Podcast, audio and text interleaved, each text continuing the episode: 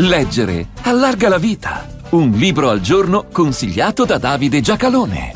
La vita di una bambina è travolta da circostanze che si rivelano passo dopo passo diverse da come appaiono, forse migliori o forse peggiori, per approdare a una conclusione in cui quel che contano sono i fatti, non le intenzioni. Dennis Lehane, La Casa Buia, pubblicato nel 1998 ed APM in italiano nel 2003. L'autore statunitense del 1965 di origini irlandesi è stabilitosi a Boston, è autore di thriller molto seguito nonché insegnante di scrittura creativa.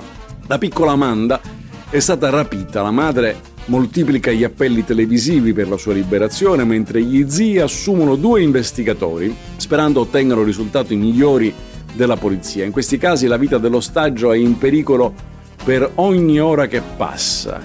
Che a rapire sia stato un pedofilo o altro tipo di criminale, il negoziato per il riscatto o si fa subito o non si fa mai.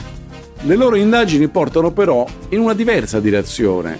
La madre è drogata e le capita di procurarsi la droga facendo anche da corriere. La notte del rapimento, appunto, lei e il suo scombinato compagno stanno facendo proprio questo. Qualche informazione, quindi, potrebbe essere fornita dal trafficante per il quale lavorano. I due investigatori lo conoscono, lo vanno a trovare, ma quello prima nega tutto e poi si mostra disponibile a dare una mano. Le cose infatti stanno in modo ancora diverso.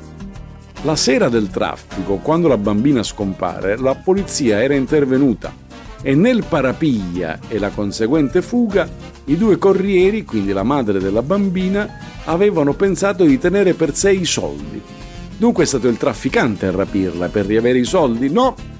Però la polizia mostra ai giovani investigatori la trascrizione di una telefonata intercettata che depone proprio in quel senso. Il lettore troverà nel libro l'esito dell'indagine, ma la particolarità che l'autore introduce è la figura di qualcuno che la bambina l'ha presa non per ricavare soldi o altro di turpe, ma per offrirle una vita migliore di quella a cui sembra destinata con quella madre.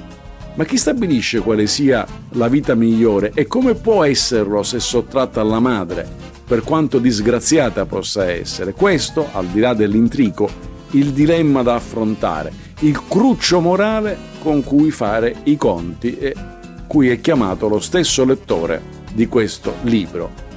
Dennis Lahain, La Casa Buia, buone pagine a tutti.